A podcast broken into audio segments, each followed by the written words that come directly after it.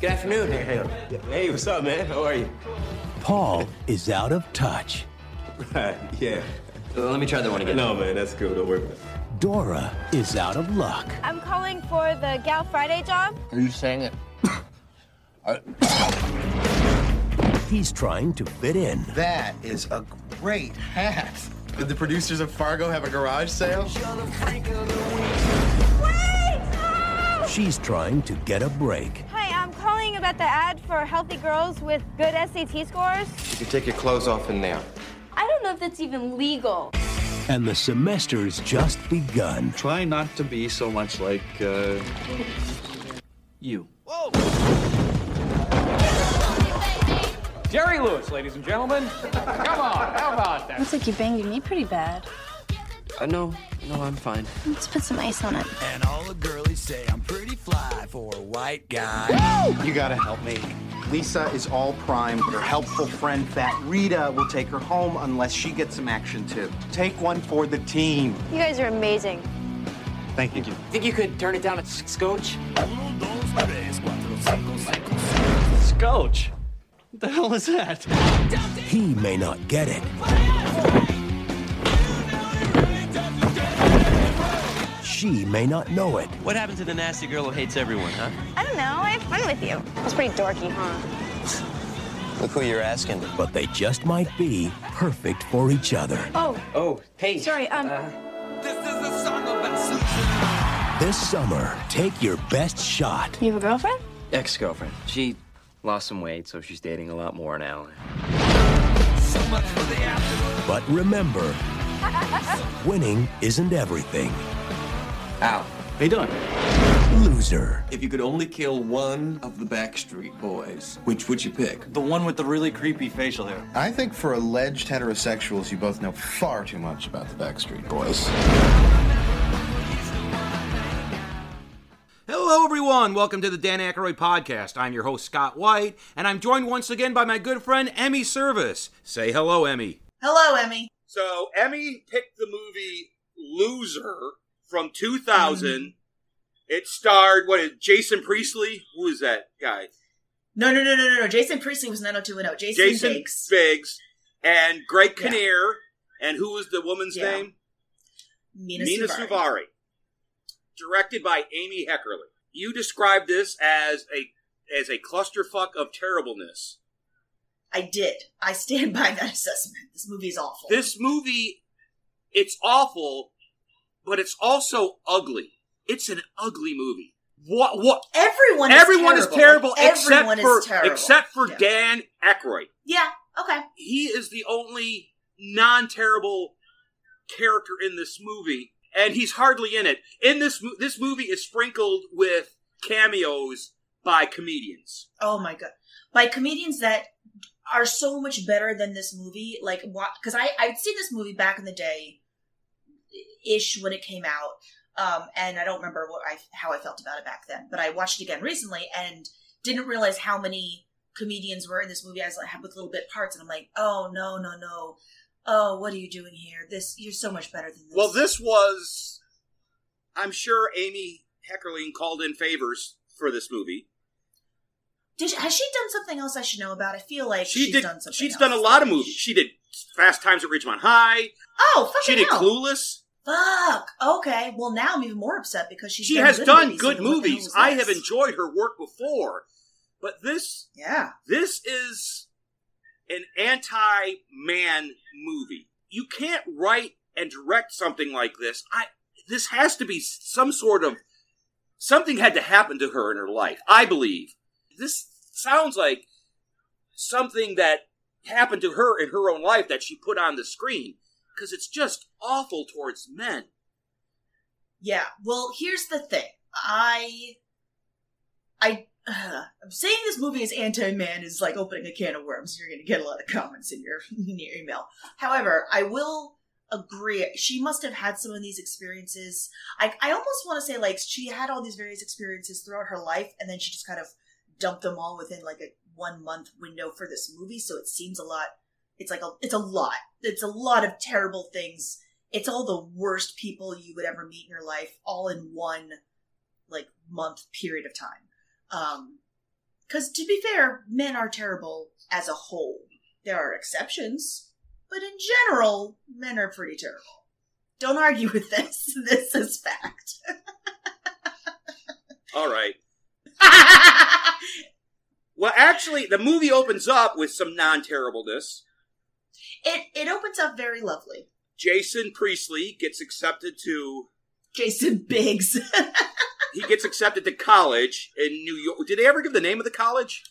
I don't think they do. We can. I think we can assume it's like NYU or Columbia or something. It, it seems like a prestigious school in New York City that he's got a, a scholarship for. A full So, ride um, scholarship. He's from Podunk, Yeah. wherever, and he got accepted to this prestigious university in New York.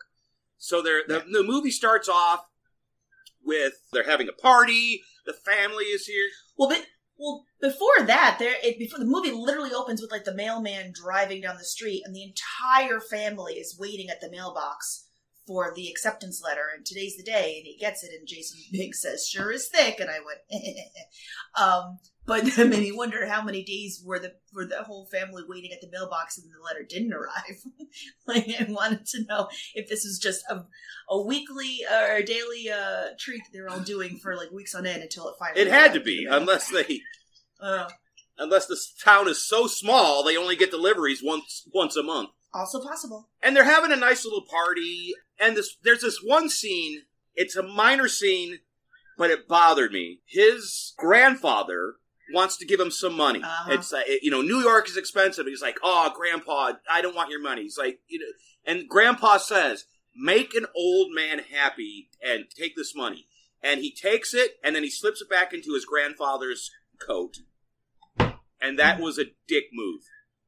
I know it's supposed Wait, to. I know that? it's supposed to look sweet, but it's not. I have, I've dealt with this, and I've had friends deal with this, where you have older members of your family. They want to see you happy. They don't want you to get their money after they have died. They want you to give the money while they're alive, so they can see you enjoy it. So by giving that money back to his grandfather, he actually denied his grandfather that joy. But he did it so that his grandfather didn't know that he gave it back. So he, so he still felt like he was helping.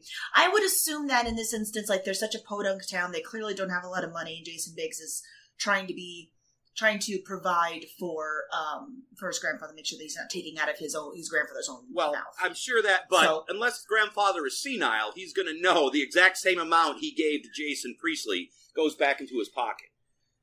Not necessarily. Sometimes I mean, you should, my mom's not senile, but like she forgets where she puts things all the time. Like she might find like a random. Anyway, point is, I can I see your point. I can also see Jason Biggs' point. This this didn't bother me.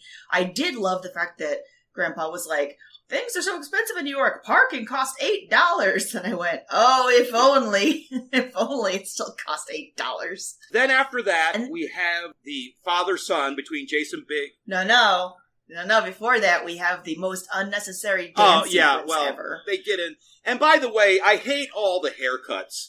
All the all the late '90s, early 2000 haircuts where it's split down the middle and it's flopping in their face. Mm. Everybody has that haircut, and I hate all the haircuts in them. Yeah, but they do this like Jason Biggs dances with like the 10 year olds to the worst.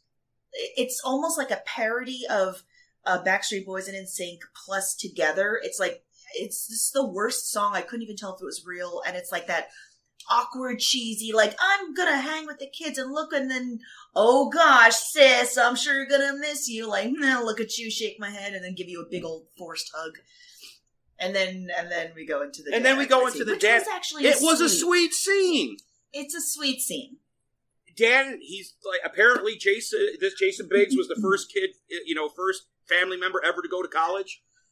Dan Aykroyd is very proud of him. They have a nice, sweet, tender moment. Hey. You all packed? Yep. Can I give you a hand? Yeah, wiggle that tail section for me just a scotch, will you? Don't know what I'm gonna do around here without my wingman. Oh, I'll be back. As soon as they catch on to me. Yeah, what have they got to catch on to? Well, it's a tough school, and, and, and everyone else will be more used to the city. Did you know that one skyscraper has more people than the entire town of Claremont? And, and, And they're all real sophisticated, too. You- You've seen that Seinfeld show, right? It's just like that. They've all got that, that sarcastic kind of humor.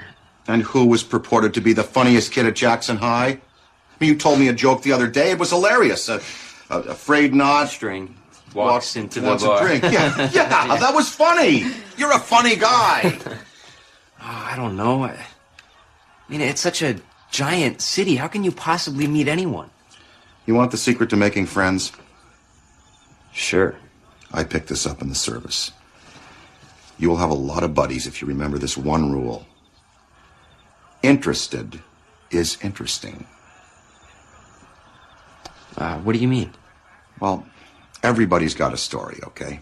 And all they want is for somebody to listen to it. People are basically good. If you care about them, they're going to want to be your friend. All you got to do is, is look at those people. Look when you're talking to someone. That's it. That's it. Look them in the eye. Focus. Hear their story. Hear what they've got to say. You do that, buddy, and you can do no wrong. That is This- the last good thing in the movie. Correct. Yes, they have a nice, sweet, tender moment, despite the fact that Jason Biggs looks like he's reading off of cue cards because he's terrible, terrible. Like Dan Aykroyd's not just carrying him through this movie; he's just like dragging him through. And then we get the the the montage of him coming to New York, Mm-hmm. and everybody's a shithead. Everybody, everybody's a dick. Everybody hates him. So we get that stereotype that all New Yorkers are a piece of shit. eh, it's not. Yeah, we, yeah, you know, we're, we're brusque. Yeah, Obviously. but what? But once he gets into school, he's with fellow students, Right. Yes. Correct. And I would say New Yorkers are, as a general, they're um, rude, but not necessarily outright mean. Like New Yorkers might be like, "Get out of my way," because I'm very busy and important, and you're slowing me down. But they're not going to be like, "Hey, fuck, fuck your mother." Like I don't, I don't know exactly, but like, there's a difference between the rudeness and just downright mean. Because people in this movie are mean. and then we yeah he's he he meets his roommates, and his roommates are all dicks. They're the They're worst. the worst. They are the They're the worst people in the world. Then we get to Greg Kinnear. Oh boy. So he's, and I know we've, and I'll preface this now. We, I know Jason Biggs is set up to be a sympathetic character, but all through my notes I have written a sap, a sap, a sap. So basically, what Amy Heckerling is saying is, if that is, if you're not a dick and you're a nice guy, you get walked over. You get people take Mhm. advantage of you. You just get shit on. So that's the message she is saying about being a nice guy. He has moments where he tries to stand up for himself or tries to learn, but it it's like because well, there- it comes a little bit later where there's like a scene where it's like, oh, okay, is he learning? But then it's like eh, he's too he's too trusting. I feel like he gives people too many chances. Um, because he's he's sincere. He takes people at their word, and that's not how everyone else. That's not how the world is. But he, um, so he's very naive. that's part of he the is, problem. but the people he's giving second chances to are the worst people in the world. It's not like Oh, it's correct. not like somebody made a mistake. You know, uh, oh, I- I'm sorry, I stood you up, I got tied up. The the people he keeps giving second chances to are the worst people in the world. Yes. So you I, I, you can't feel bad for him because not it, you can only be naive for so long. Then you're just stupid. Yeah, it's. I think. I think we like Jason Biggs and Mena Suvari just out of lack of options. Like we kind of are forced to be like, I guess I'm rooting for you because everyone else deserves That's uh, yeah. That's why you eat a Zagnut bar because there's nothing left in the vending machine. Uh, and we so we get to Greg Kinnear's class, and he's this sarcastic professor. And Jason Big comes in, and he typically he rolls down the stairs like a buffoon. Oh, oh. So, so, so, but before he like comes in and rolls down the stairs, there's the entire like opening sequence is the montage of moving to New York and meeting the terrible people, but also just like a blooper reel of Jason Biggs like bumping into people, falling down uh, stairs, dropping things all over the place. It's basically making him look like he's the star of America's Funniest Home Videos. But when he when he rolls into Greg Kinnear's class, this bugged the crap out of me because I'm like, Jason Biggs is not the kind of person who's going to show up late. He's going to be the first one there outside the door, ready with his notebook and pen.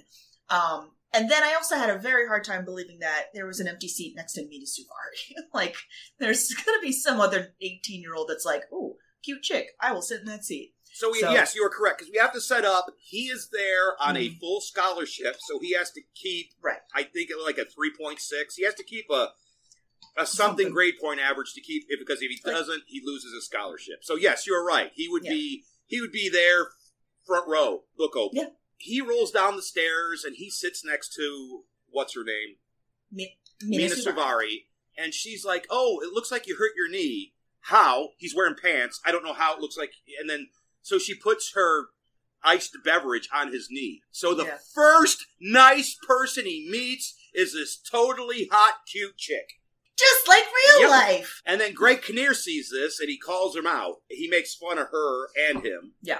Greg Kinnear uh, in this scene basically seems like he's testing out a new tight five. Like, I couldn't tell if he was trying to be a professor or a stand-up comedian. Like, he kept doing this, like, material, and the class was like, ha ha ha, I so. I know people like that. I think he Leave it to the I think he was. I think he just wanted to be the, you know, because it's brought up that he's only 34 and he's been a professor Mm. since 24. So I think he, I think maybe he still thinks of himself as a 24 year old professor. I'm still young. I'm still hip. I'm still cool. now I can look back and go, hey, 34 is still young and Yeah. hip and cool. And he's so young and hip and cool that he's that Oh, he's God. having Oh, the next scene. We find out that he's having an affair with what's her name. Well, it's not a fair because he's not married, but it is a it is a scandalous relationship. Because yes, Greg Kinnear is involved with Mena Suvari. We get the idea that they've been together for at least. Well, here, here, like, okay, so the, the timeline of this entire movie is very confusing because because we assume that the semester just started because Jason Biggs has just just went there. Then later or something, she's saying, "Oh, then what have we, we've been doing all semester?" But it seems like it, the semester just started. So does it, were they together like last year before? Then I don't know. We it, we get the vibe that this has been going on for at least a few months, um, but it's kind of vague. But they're dating ish, but it's secret ish. Because he said he, had, he like and in the next scene, like he says something about um like straight up the the board. Uh, it's not it's not like illegal. Like it's not. I wouldn't get um. It's not like outright. Uh, It's not illegal. like she's she's of age. it's not right. You're right, right. That's what she said. She said, like, I'm 18. It's not illegal. And he's like, no, it's not. But the board, like, frowns upon it because of the power dynamic, and I would be taking advantage of your young, impressionable mind. And I'm like, correct. This is exactly why this is just icky. The board is accurate. And yet, here we are. Then we go back to the to the dorm, and they're doing a drinking game to to, to What show is to that? Rhoda. Oh, that's what Yeah, that was was. Rhoda. Okay. Jason Biggs, he's trying to study, and his roommate comes in, basically says nobody likes you because so he's ru- there's four people in this in his dorm or whatever. He's got 3 Mhm. roommates, so it's him and three others, and the Yeah. three others are rich kids whose parents are paying their way, and they don't have to go to class, they don't have to pay attention. They're just there basically to, to goof up. They're the they're the most entitled bullshit Yes. children. Um, I hate them all. Like even the even the least obnoxious one is still terrible, and that's like And I also, to me, this seemed like it's it was set in 2000, but it was I don't Mhm. know because it seemed like oh that's so gay, that's so gay, that's so queer, oh that's retarded. Yeah. Uh, and then and there's Yep. a scene where he makes fun of a a, a fat girl. You got to take it's like that's that's that's the 80s right there, and this is 2000. oh that was the that was the nineties. Also, there was a ton of that in the nineties. Oh yeah, like we started to kind of come away from that in the in the two thousands, but this was but like 2000, 2000 is still basically like the nineties. So so that was very much uh, a testament of the time that did not age well. So much of this movie does not age well. But yeah, no, the, the that's so gay and the yeah that basically his roommate tells him if you want to be liked just don't be don't be you don't study Yeah.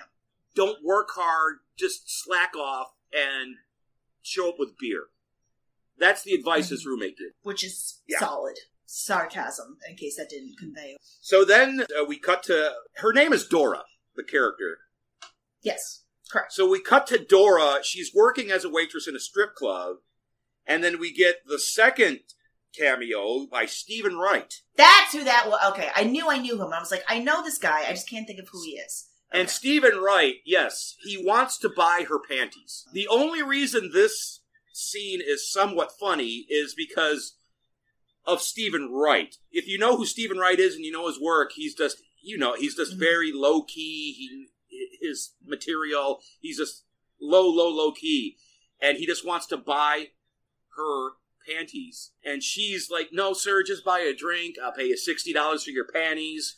Um, Buy a drink and I'll think Yeah. about it. So then a more older waitress comes up. But she's also someone because I remember I remember her from Legally Blonde and the Brady Bunch movie. Um, so she's like a like a funny character actress also, but I don't remember her name off the top of my head. But but she's like definitely been she's like a that girl. She's been in lots of things. I just can't think of her name. Well, then we cut to the manager of the strip club, and that's Bobby Slayton, who was another stand-up comedy Ah, comic. So okay. all these comedians, Bobby Slayton's, you're forty dollars short. She's like, "Well, I need that money to get home." He's like, "Cry me a river." He he like every again everyone in this movie is just mean because she's saying, "Please count my drawer. I gotta go. If I miss this last train, I can't get home." I assume she lives like either in Jersey or, or Long Island or something because she's taking the train in, in and out.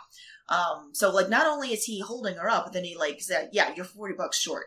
Not not like a "We'll deal with it later" or "I I'm sure it's a mistake." He basically makes her give him forty dollars to balance out the drawer. But also, how the fuck did he count that drawer so fast? Like that is not you can't count a drawer in ten seconds by looking at a couple of receipts. But anyway.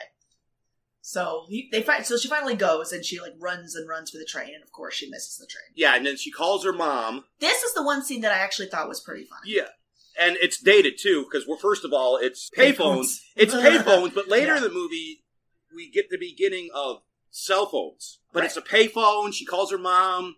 She's lying to her mom. We were we were studying late, so and like I was I didn't want to like come home late and like wake you up, so I'm just gonna stay at you know my friend's At, the, house, at my friend's dorm. Or, yeah. Yeah, yeah, exactly. And then she hangs up, and that she's got this homeless woman next to her. Just hang on for a second. She's going to star 69.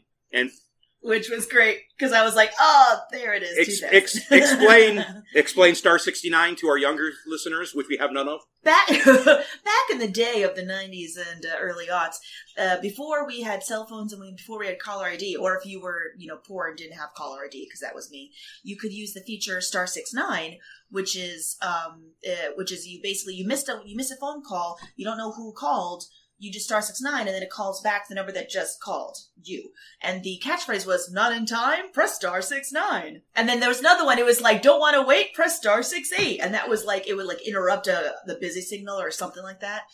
Um yeah, so star six nine is something that event, like very quickly did not become necessary, but was a beautiful little time capsule It was really fashionable for a very short time. for a very short time because it also like cost like three Something like yeah, it, it actually wasn't- cost you. It wasn't. che- It wasn't free. Yeah. she calls she star six nines her mom does and this homeless work so she just happens to find a homeless person who speaks proper english this woman could teach speech therapy at, at harvard that's how well this homeless person talked I mean, it's not just because someone is homeless does not mean that one does not know how to speak with uh, elocution, elocution, Elocu- elocution. There it is. Yep, are that you sure you're not homeless perfect. Nope. and it's like yes this is the dorm and uh, dora ends up sleeping in grand central station Yeah, which is real, which looked a lot cleaner and nicer and safer than it actually is. So in this movie reality, she was perfectly fine, but in reality, And then we get a we get a short scene with Jason Biggs, and Jason's name is Paul. So Jason's character is Paul. What's her name is Dora. Mena Suvari. But before we before we move back on to Paul, I still I still don't understand when she missed the train. Why the fuck didn't she just go to Greg Kinnear's? Because he doesn't Like, want her not- there. Yeah, right. They ha- like they have this conversation later about how he doesn't want her there, and like she, he doesn't want her to move in, and obviously that's fa- that's fine. But it's like, why can't he be the person where like in this situation, if she misses the train and she's literally stranded, then he can she can go and just sleep there for the night? Like I don't understand that at all because, Because Greg Kinnear is a giant dick. That is that Right, is the that's, only, like, the only reason. reason. And Yeah. it's gonna Yeah, it's gonna become apparent later. Oh no, it's apparent immediately. But it's gonna become apparent later that he just gets dickier. Uh, I hate the character that Greg Kinnear plays, but he plays it beautifully. oh, he does. He's very good at He's playing. very a smarmy, good. uh, pretentious bastard. I have this is one of those weird things where I have no problem. The actors played the roles that they were given to a T. I just hate all the characters. I just hate them. Oh, correct. Yes, yes. Uh, I would say that Mena Suvari and Jason Biggs are actually like the worst actors of the entire group, but they're the most likable characters. by a margin. Because, like you said, because we have no one else to root for. I mean, well, yeah. I mean, they're they're the most they're the most likable by a by a wide margin, but like, but also every but it's but it's because everyone else is just so terrible. Like, it doesn't. Yeah, it doesn't take a lot to be like miles ahead of everybody No. else. then we have a short scene once again. Oh, I met this girl. She's got a pierced tongue. That means she's gay. And then they talk to Paul. What do you think about pierced tongues? And he's like, I don't really have a, an opinion on it. And he goes in. He's like, Where's my toothbrush? And they Oh, put a used condom over his tooth. You know, he finds his toothbrush in the in the garbage, and he pulls it up, and there's a used condom wrapped around it. Like, it, it just it's just weird. It's kind of like I don't even know in what. It's yeah. why Just like peel it, peel it off with a toothbrush. I don't even this know. is just like why are you doing if, if you don't like him just ignore him They said something earlier where they were like, because they're talking about the tongue person thing. They're like, oh, let's ask Paul. Paul will know. And they're like, oh, and then they go like pretending, oh, hey, we're on the Dr. Drew show with Paul from Seattle. Hey, Paul. And I, and when they said that, I was like, is Paul supposed to be from Seattle? Because Seattle is not a hick town, and Paul clearly looks like he's from a hick. no town. i think i think that So was I- just a city they pulled out of their ass dora tries to get student aid she tries to get student aid and they say well you can't you don't qualify for student aid the only way you get qualified for student aid is if you get emancipated from your parents. So if your parents don't claim you. Before before that because because because she sees this one woman about the financial aid um oh no no you're you're right. That was it was one that said that because then the next scene and is the with next Andy scene Dick. is with andy dick yes but the thing that the woman says that is so fucking harsh is because she's trying to be like you don't qualify for financial aid because of your parents they like they claim you and the da da da da. And then Mena Suvari is like oh, but I'm stuck in this loop. I don't I, I don't know how to get out of this loop. And then the woman says not everyone who's accepted can actually attend this school. And I'm just like that's so harsh. Like I guess you're not wrong but damn lady compassion. And she's still the, one of the more likable characters this but then the next scene is her going to try and like try to get to emancipated from. Andy Dick. Basically, he says you can't be emancipated. You have to have a place to live before you can be emancipated. And she goes, "I can't afford a place to live." And then he's basically saying, "Well, tough shit. You got to have a place to live before, so you have to have a permanent address before you can get emancipated." Right, we're not going to emancipate you to go live on the streets, which is Yes, valid. which is valid, but But the other thing is, she's eighteen. Does she need to be emancipated? Isn't she legally an adult now? That like she doesn't like. I thought emancipated was if you're under the age of eighteen. The other thing with this scene is, is Andy Dick is like being obnoxious and being rude, but not being wrong. he's being information he's being her. helpful. I wouldn't say he's helpful, but he's giving her facts. But he's but for whatever reason, he his character is just unnecessarily disgusting. Like he's like drinking prune juice and eating fi- like um like figs or something. Or, pr- or just eating prunes, but then he like starts hacking and like coughing, and then just like hacks up a prune at Mena Suvari, and then just like doing that like really exaggerated, like snorting kind of snot. It was just I didn't understand why. there was no because need he's for him because to be he's Andy. Dick, and it's going to be hilarious. Is it? I, I, oh man, I I had to pause the movie. I was laughing so hard. And by the way, I'm going to mention right now, I did not laugh at all during this. I Oh, did not no. laugh at Oh, no, no. Anything. I recognized what was no, no. supposed to be funny, Correct. but I did not laugh at all. All these funny people in there, Hmm. not one bit. I think the closest I got to a laugh was when the the homeless woman picked up the phone and went, "Hello, Whitman Dormitory residence, the so and so," and I went, "Huh." I think that was the closest that I got. Then the next scene is Paul's three roommates are like, we just got to get him out. Oh, but the but the, but the but the thing is the the scene starts off where Jason Biggs is in bed and one of the kids I forget there's like two kids and they're kind of like interchangeable. One of them fell asleep with a cigarette on a waterbed, so the cigarette is now burned through the waterbed and it's now dripping water all over Jason Biggs. And uh and, and they and he wakes up and he's like, "Oh no, help! We gotta fix it!" And they wake up, they're all laughing hysterically and basically leave Jason Biggs to deal with this mess, even though they brought it in like when they shouldn't have because they wasn't allowed because of this bullshit. And then just another instance of like being terrible to him, and and he just cleans up their mess again. And this is this is part. This is why even though Jason Biggs is supposed to be the likable character, it's hard to because he just takes it. He just so takes long. it, and it's just sometimes I disliked him more than the bullies because you know what? It, it, well, well, I mean, not maybe that was a little too too long, but it's like you know what? if, we'll- if you're we'll just going to keep, if you're gonna keep taking it, later. if you're going to keep taking it, then there's nothing anybody can do for you. All the three roommates, it's like we got to get him out, and we tried to include him, which well, is yeah. So hilarious. that was the best joke Yeah. of the movie. they bring in somebody. I I don't know. They br- It's I. It was their RA because like in the very beginning during the montage, Jason Biggs being awkward does like a weird handshaky thing, um, and then so I, I assume that that's like the the, the dorm RA. Um, because later it's that guy who's in on this meeting with them. they say they they basically it's like well he makes derogatory. You know, he talks bad about minorities. Well, well, okay. So to, so to back up, so these three these three douchebags are wearing like the the most ninety nine two thousands outfits ever. Like their hair is like the droopy Backstreet Boys hair. They've got like the pleather pants and like furry vests and like the uh, Oakley sunglasses. Like they're they just look very boyish They or look like douchey. douchey. Douchey. They look douchey. But for this meeting, they've all traded that. They're wearing fake glasses. They've got on like little sweater vests and bow ties and like blazers and are clearly like playing this role of well you know we just we we tried to reconcile with paul but there's just these things that we just can't look at. He doesn't we all have a chore reel he doesn't do his chores. His body uh his body odor is becoming a problem and it's just bullshit across the board bullshit. And and it's just and the and the RA is just eating it up. And they go like, and he's uh, we all believe in freedom of speech, but sometimes I think that derogatory, you know, statements are are like ear pollution, and it's just and then the RA is looking at Jason Biggs like you motherfucker, and Jason Biggs is just sitting there not saying anything with a six pack because he had just gotten a six pack to try and like hang with the guys.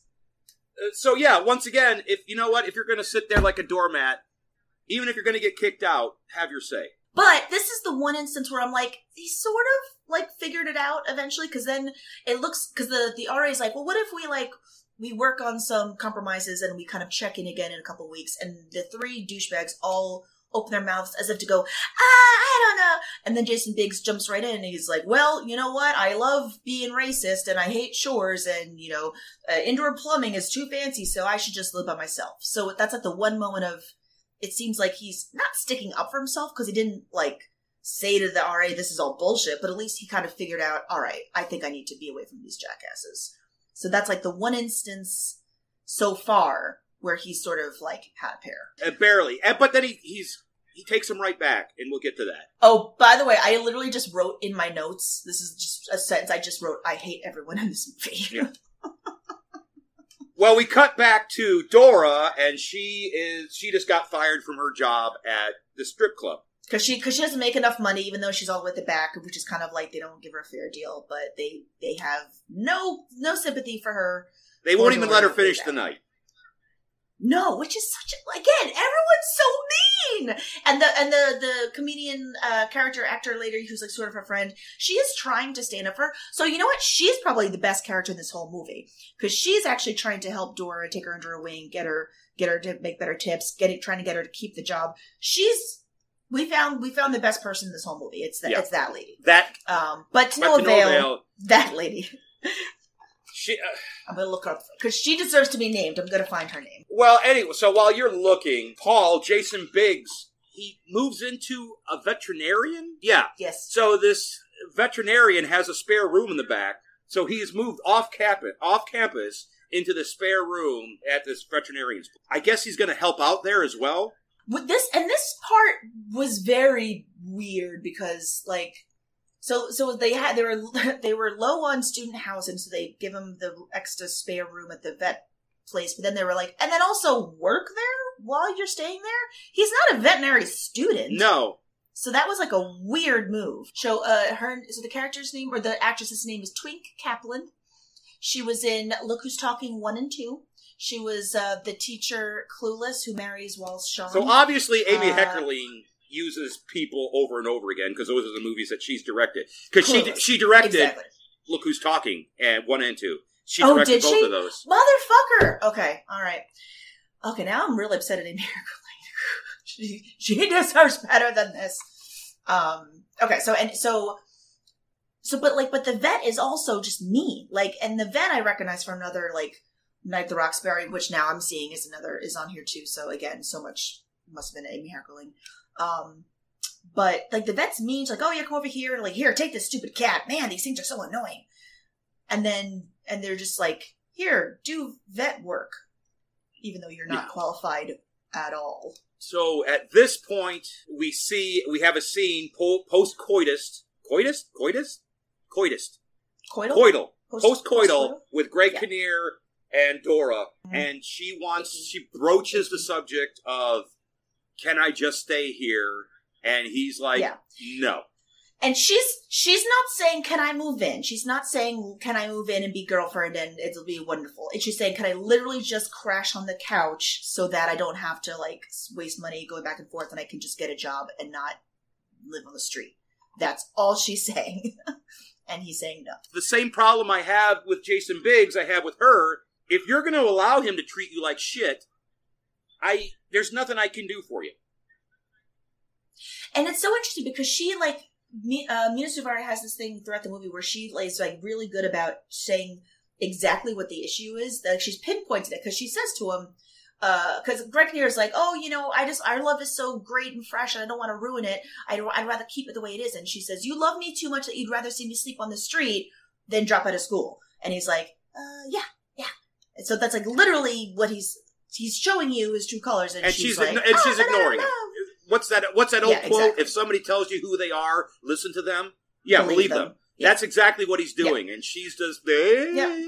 I don't understand. Yeah, I again, again, it's like makes her less likable because he's so clearly an asshole, and she's just going along with it, which is infuriating. Then we cut to the cafeteria where he is eating, and she is drinking creamers and eating honey. She's been eating honey uh, throughout this movie, and this is the weirdest fucking character trait to give someone. I don't think she has food. I think she's just drinking creamers and eating honey because it's free. Yeah. Oh no, the, like, definitely for like drinking the creamers because it's free, but like honey's not. It's not food. It's just sugar. It's not like I don't. I don't know. Like I, but I don't. Uh, I don't know. Anyway, um, but I'll also say the only the only scene so far that Jason Biggs and Mena Suvari have had together is in the very beginning when he fell down the stairs and she put ice on his knee, and she said, "Oh, it looks like you banged up your knee. Let's ice it."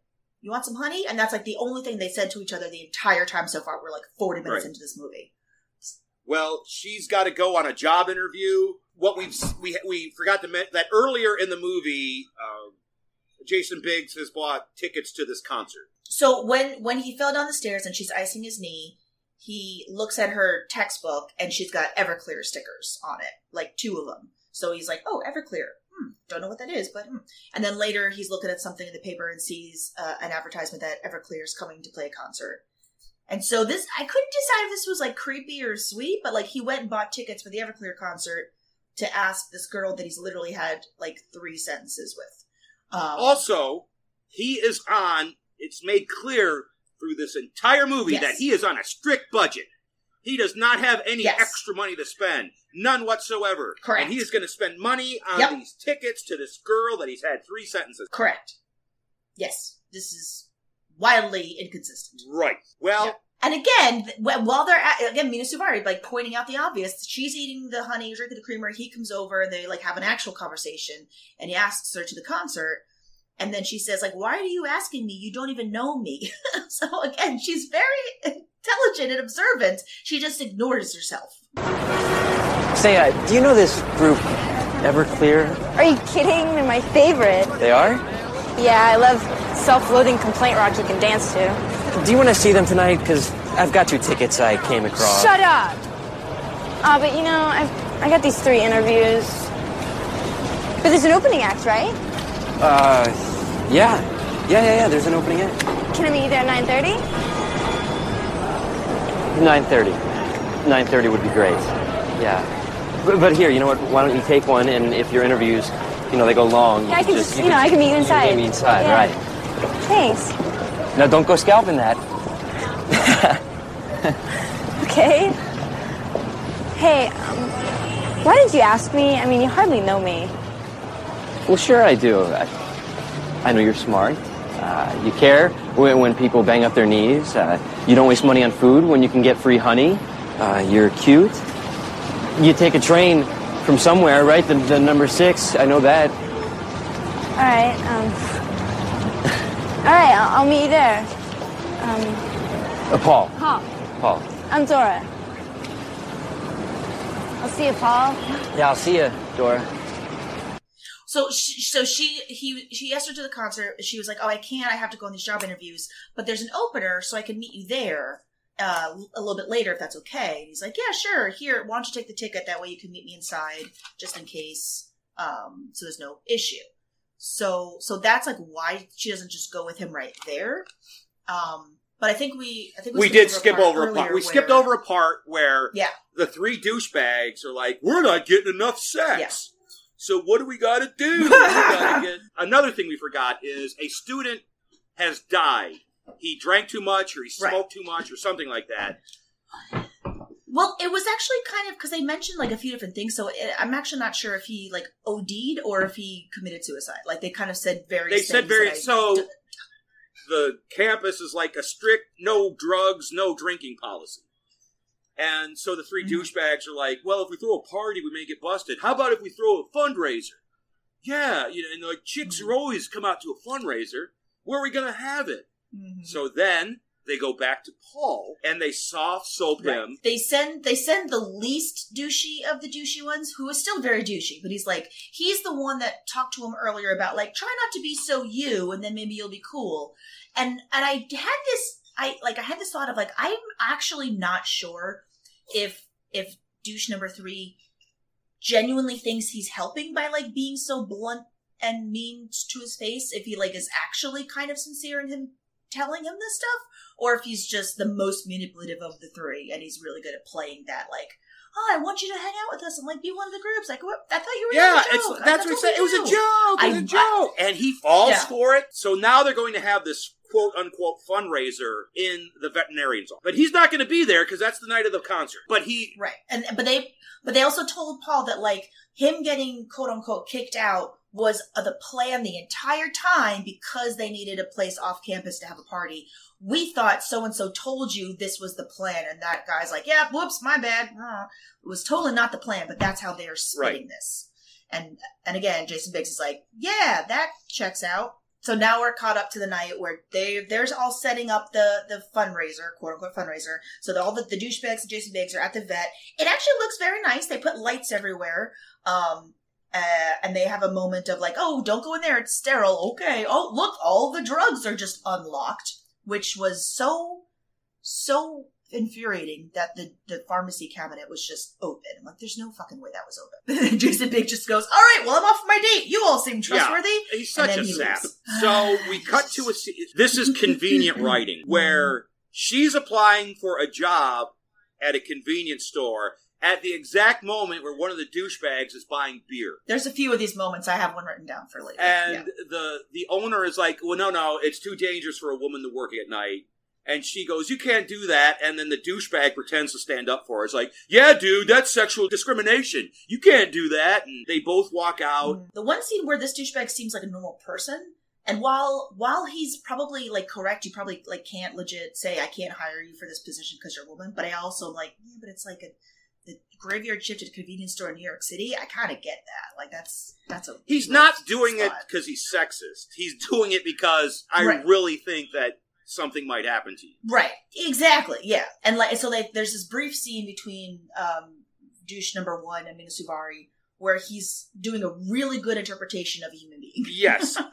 They Like know how to turn it on. like the dude, the regular without douchebags a know how to turn it on and They turn it do. off. And those are the most dangerous people in the world. Yeah. Yeah, and he's told, hey, we're having a fundraiser for animals.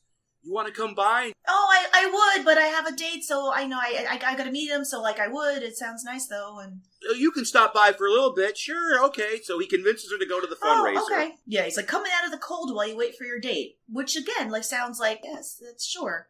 Seems innocent. It seems enough, innocent enough. We know better. Apparently, the three douchebags are roofing the women. Oh yeah. Dora, she gets so she's not feeling well because she's getting she's getting Yeah. roofied. And while this is happening, we see Jason, we see Paul, Jason Biggs at the concert, and he's like, "Oh, don't know if I'm going to mm-hmm. be able to find my date with all these people here. And oh god, you poor fat. He says to total strangers in line. Yeah. Yeah. And then he goes and buys two T-shirts with the money that he's not, That he's supposed, not to be supposed to spending on anything other right. than food. Yeah. Now she doesn't make it to the concert, but it, it is not her fault. She that is That not, is her, not her fault. No, no, no, no. Not at all. they've roofied her, and one of the douchebags he's ready to date rape her, and then the other douchebag goes, "Oh, I want to date rape this woman, but she's with her fat friend, Fat Rita." And the friend is not fat. The friend has like a haircut that is not very flattering for her face, but like she's not fat. And I'm just like, this is rude as fuck. You guys are assholes. He's like, "Okay, well, I'll fuck Fat Rita and TV. You owe me one, dude."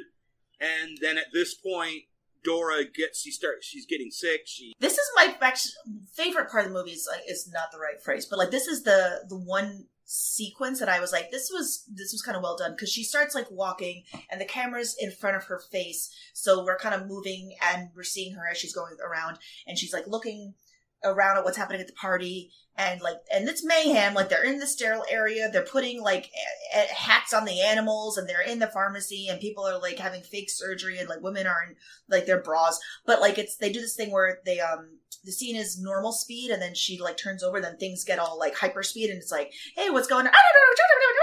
And like the girls are dancing like it's really fast. Then one of the douchebags come over and has this really fast conversation. Like oh hey what's going on what's going on and then it like goes i liked that i just liked that i thought that was well done for that scene um that is i think the only piece of filmmaking that stuck out to me at all naturally the douchebags don't clean up. Everybody leaves. of course not Oh. Jason Biggs shows up. Dora is slumped over the toilet, and he thinks she's just passed out, but then he realizes that she's in trouble. He gets her into a cab. He drives her to the hospital, and he gets out of the cab. And he gives the cab driver money. He goes, "That's all I have." Is a New York cab driver just gonna take that and go? I mean, I in most situations probably not, but he did drop him at the hospital, so he might go, "I, yeah, all right." Like, like I said, New Yorkers are rude, but we're not like heartless by nature. But also, I but so speaking of heartless, I still am just flabbergasted that at all those people at that party, not one person saw this passed out girl in the bathroom and thought to call nine one one. Like, come on. In all honesty, the women were they were roofied. Uh, the other women were roofied too. I, I mean, Yeah, that's true. Um, but like, there, you would think there'd be like one decent guy in there that. well, that if they're be like, hanging "Hey, out with these guys, m- probably not. Also a fair Um, point. She, ta- you know, he takes her to the doctor. There's, a, there's this one scene where he's waiting for the doctor, and there's a, a, a guy in there. He's handcuffed to a cop, and they're watching television. It almost looks like the guy's shot Yeah. in the head. Like I knew he couldn't be, but it looked he's got blood Yeah. dripping as though he was shot in the head. I'm like, what are we? and they're showing a commercial about the hairspray for bald guys, Mm. and The hair, hair hair a in a can. can. and he goes, "Going bald sucks." And I'm like, well, because I'm going bald in the back, and I'm like, oh yeah, you're right, going bald sucks. Then, again, this like very unnecessary little bit where Jason Biggs clearly like it's just in his character that he just like has random information that he just says because he's like not even looking at the guy, he's just looking at his hands and just out of nowhere, just in response, just goes, you know, they say it's from your mother's side, and like poor, poor Jason Biggs just says this randomly, and the guy like, what are you trying to say about my mother? My mom's got hair, and he like almost starts to kick his ass. Thankfully, the doctor The comes. out. The doctor comes out and says that Greg Kinnear, Professor Alcott, was her emergency contact, and when they Mhm. called him, he said that he didn't know her. which is like we we already knew he was a dick. Now he's just like crossed a new threshold Right. of dickery. And then the doctor's like, "Does she have any family?" He's like, "I don't know any family." It's like, "Well, we can't keep her here. I'll take her." What and why? Why couldn't they keep her there? I don't why know. Didn't they keep I her don't for, know. for observation. That also made no sense Why would you release a woman who is unconscious? To a non-family member. Like it was. Why would you? Why are they not keeping her overnight for observation? Why are they releasing her to this guy who says he's her boyfriend and it's not a family member? There's no proof. That's like highly Yeah. sketchy. That's a woman go missing It has to be against the law to release a person who is unconscious. I'm pretty sure. Yeah, because like how even like would he get her back to the it None none, of of that, that made made- any sense. Like like there's no reality which Plot convenience. happen. There's, so much so of that. much of that, and I've got. I'm going to mention some, a real one, a real big one. uh, later. Well, I know there's one. Like, There's a couple. there's this noted. There's a there's a so many of them. This script is so lazy. it's Um, from a competent filmmaker. I don't know. I know. I feel maybe like everyone across the board like owed somebody because like because like all the people in this movie that are good actors that did this piece of shit, and then Amy Heckerling, who apparently has done a lot of really good movies, is now doing this. So like someone somewhere, I don't know, has dirt on somebody. Yeah. Something. So so he takes her back to his place and like tucks her into his bed, which is like sweet but also creepy because she still doesn't know him. They've had now like two conversations. And that's it.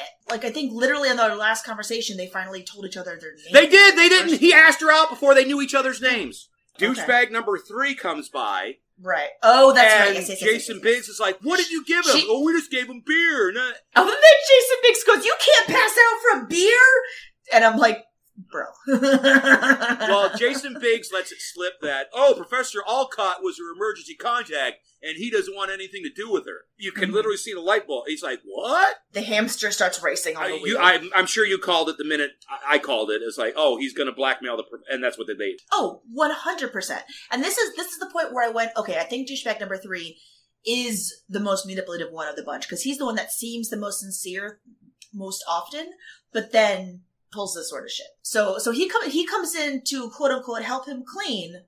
Comes in, sees that she's here. Oh, he's, and he's like, "Oh, what chick was here last night? Oh, her? Oh, everyone's been to Club Dora." And he's like, "Ooh, just she was she came in looking to party. She was passed out because of something something. She like did drugs by herself. We didn't know what to do with the. Oh, if we known that it was her you were going out with, we would have steered you away. Bullshit, bullshit, bullshit, bullshit. Bullshit, bullshit, bullshit. Yeah, so he leaves to go do his evil plotting. Doesn't help clean Doesn't anything. help clean Comes in to help clean and then leaves without cleaning it. Uh, my notes are a little sketchy here because I was just like waiting for this movie to be over.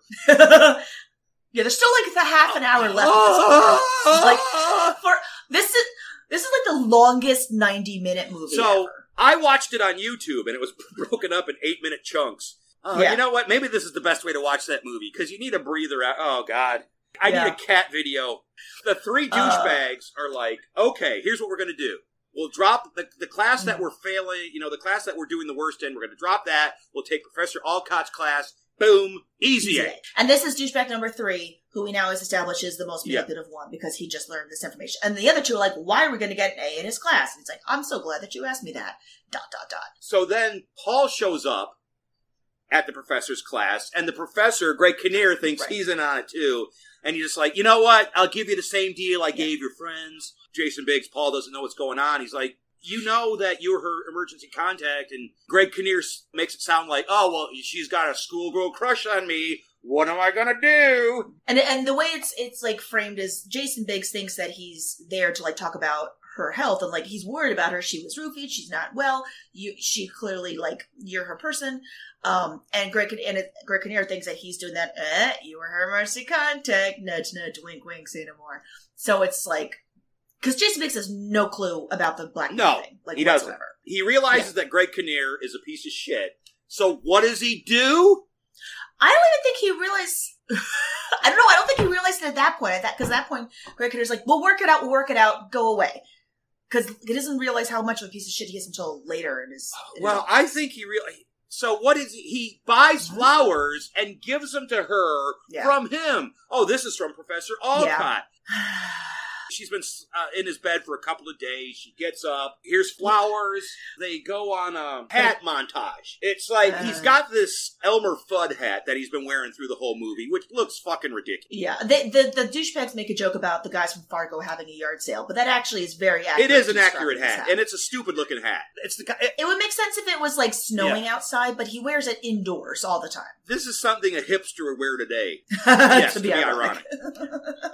so she's like, oh, you know, ew, yeah, that's a bad. Yeah, let's get you a new hat. They go to the Lost and Found and start trying on strangers' hats. So the and plus okay, so the lost and found was like way too big. It had shelves. It was almost like a little like consignment store. Um, they find a new hat for Jason Biggs. The new hat is not an improvement. It's a different kind it's a of different kind hat. of douchey hat. It's like it's not a fedora, but it's There's like, a name for it, and I can't think of it, but yeah. It's like if you flattened a fedora and it was like like a stiffer. It's if you if you thing. it looks look up Buster Keaton, and it was it was like a a, Yeah. por- a pork pie hat, I believe it might have been called. Something, like that. like that. Either it's not a fedora, but it's something in that area. But it's either way, it is not No. an improvement. This did not help. he just looks dumb in a different. they go way. back to the vets, and the cat is giving birth, and somehow, I guess by working there, Mm-hmm. Oh my god, this. Jason Biggs knows how to cut a cat out of its membrane, a kitten. Yeah, they they lit. So yeah, the one kitten was like in the middle of the floor, which also seemed unlikely. And yeah, and like literally doing like feline surgery on this tiny kitten, and then Mena Suvari doing the worst overacting ever. Because Jason Biggs like, okay, here, hold this, put on the gloves. We don't want the mom to like smell us, because then she'll won't she'll reject the baby. Okay, careful. And then Mena Suvari's going, oh no, oh, oh, oh, oh, don't turn it, oh, oh my gosh, and like that sounded ridiculous, but that is exactly what she was doing. Like it was ridiculously overacting. The kitten's okay, thanks to Dr. Paul. And then we see she goes on another job montage. A lot of montages in this Mhm. movie. So then we cut to Jason Biggs in class, and his teacher is Andrea Martin. Uh, and this was the most upsetting one because when I saw Andrea Martin, I I like practically wept for, at the injustice that she has to live with this on her IMDb Well, uh, page. truth be told, she has two lines. I don't even know why that scene was there. She could have been the financial aid She officer. could have been, told her and that she could have been the it. well. The home actually, the woman, the homeless woman, did a good job talking on the phone. Well, she starts knocking, and okay, and here's another thing: he's on scholarship. He has to get Yes. good grades. She knocks on the Yes. door during class, and he gets up and he leaves, and she lets him. I know. Yeah. Well, that, well, like it's college, so their their teachers aren't going to be like, you can't leave yet. Your class isn't over because like you're in college, do what you want, but it's at your own risk. But yeah, the fact that he goes is is that yeah. The fact that Mena Suvari interrupts him, knowing he's on scholarship, and then he leaves, knowing he's on scholarship, that doesn't check out at all. She's got a job. She's going to grow eggs, and then they're going to harvest her eggs and give them to people. A There surrogate mother. She's gonna. They're gonna. I don't even. I don't even. Yeah, I don't even think it's going to be a surrogate. I think she's literally just. they're gonna, just like, gonna they're gonna they're take gonna her eggs, take her and- eggs. and take her Yeah. eggs and implant them in a woman who whose eggs don't yeah, work. yeah, or like fertilize Uh, them yeah. somewhere else and then implant it. It bas- It's a basically it's like a it's like a medical thing. Like this is a legit like there's surgery of Yeah. some sort involved, and she's got to now take hormones and stuff, and it's like very sketchy. Yeah. So she asked him out, and he's yeah, because she wants to celebrate because now she's got a job. He's like, I only got thirty dollars, and she's like, Don't worry about it. So you think she's going to pay for things? No.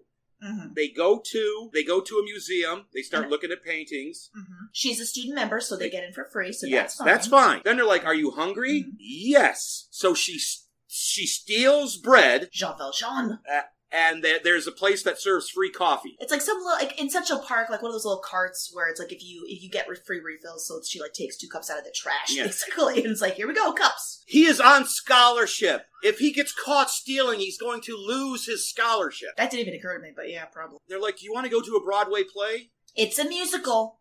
It has songs. It's a musical. This was this was like driven into me in high school. My theater teacher was like, it's a play. If there's no singing, if there's singing, it's a musical. Don't call it. a All right, play. they're going to Anyway, a Broadway musical. And this is the this is the continuity error that infuriates me to no end. I made a TikTok video about this. I tried to give the podcast a, uh, a shout out, but you're not on TikTok. But this continuity error. It was cabaret, but it was intermission, so everybody's out smoking. And apparently, people leave during intermission after spending a bunch load of money on Broadway tickets. Yeah. Oh, oh no, that's that's legit. Because like there are times where like rich people who go to see shows because they're rich, they can afford to go to whatever, and they're they're not feeling whatever there it is. And I I can definitely see some like rich hoity-toity being people being like, oh, we'll go see Cabaret. It's like it's the hot new show to see, and then sit through the first act and go, oh, this is way too risky for my taste, and then leave the second half. Um, so I I believe that, and then second second acting is a is a thing people do or did. It's not it's not nice. It's basically you are sne- you're blending in with the people at intermission to then go into the theater. You find an empty seat and then just watch the second. So that's what they the show. did. They sneak in. So I, it's supposed to be cute, but any goodwill you're you're building up for Dora, you're losing it right there. I think they're trying to go for like she's like a street savvy, But she's not. We set that I'm up not, I'm not arguing. We set that up I'm not earlier. arguing. That I'm just she's saying- not. Yeah. This is what they're aiming for. They just missed. So, so here's the thing that drives me absolutely insane about this scene. So they are sneaking into the second half of Cabaret. They go into the theater and they're sitting at, and like I've been to, I went to see Cabaret in the late 90s, so like I know exactly how this is set up. So like the front half of like the, normally it's like the orchestra seats, the front half of the theater is little tables. There's like little tables and there's like two or three seats at the table. Uh, and that's like the prime real estate for, for seats. And then like the second half of the orchestra is normal seats and there's, I think there might be a mezzanine.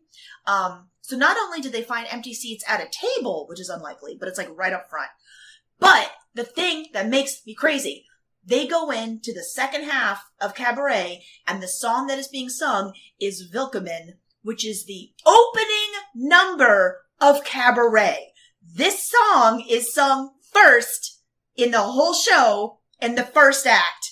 There is no reality in which they go to the second half of the show and see this performance. That always makes me lose my mind. I don't know why, but I just it just Well, uh, Jason Biggs lost his mind because he could have not have been more Yeah. enthralled by this. Like Which it's the fair, first if it's, time. If it's your first Broadway musical, it probably was. I'm sure it was, but And and then like there's this moment where he's like his mouth is literally open. He's like, "Oh my god, it's glorious!" And like I get that. That's very sweet because I love Broadway. And then Mena Suvari looks over at him, looking amazed, and she has this look of like, "Aw, he's like a genuine person." And so you get that little sense of like maybe there is something there. This is also like an hour in to the movie, so it's like this is establishing the connection so fucking late of this. The pacing of this movie is terrible. they go back to his place and she's gonna go home. He's like, No, stay here one night. I'll go get a pizza and rent a movie with the thirty dollars that I didn't spend tonight. Oh, that's true. That's true. And you can just stay here for one more night. We'll just sit and chill in. Don't you mean Yeah. chill out? We can chill in, chill out, whatever. Either one, whichever you prefer. Mildly, mildly amusing. amusing. And he goes out and he gets a pizza, and then he rents a movie from David Spade. Excuse me? What's up? Hi. Uh, okay, um, of the, of these two, which would, which would be good for me and, and, uh, you, you know, if I was watching alone with a girl. Yeah, there you go. When Harry met Sally, mm, could you maintain a rod and watch Billy Crystal at the same time? Nah, don't feel bad. No one can. The piano. I don't know. Full frontal on Harvey Keitel. Not good. No, that dude's 90% wiener. Really? Yeah, even on the small screen, that's gonna hurt you. Here's your winner Simon Birch. About a little goofy kid with problems. Can't go wrong. You look like a stud. And, uh, this is, this is sexy, good for the girl. Yeah, works for me. Again, too good to be in this movie. This scene was okay with David Spade. This is one of the better scenes, but that's also not saying. No. And in my mind, it's like he's going to come back and she's going to be gone. She's not gone, but Mm. close. But so he's trying to rent Well, a movie. he's trying to rent. It's like, oh, should I rent this one? Put her in the mood. And David Spade's like, nah.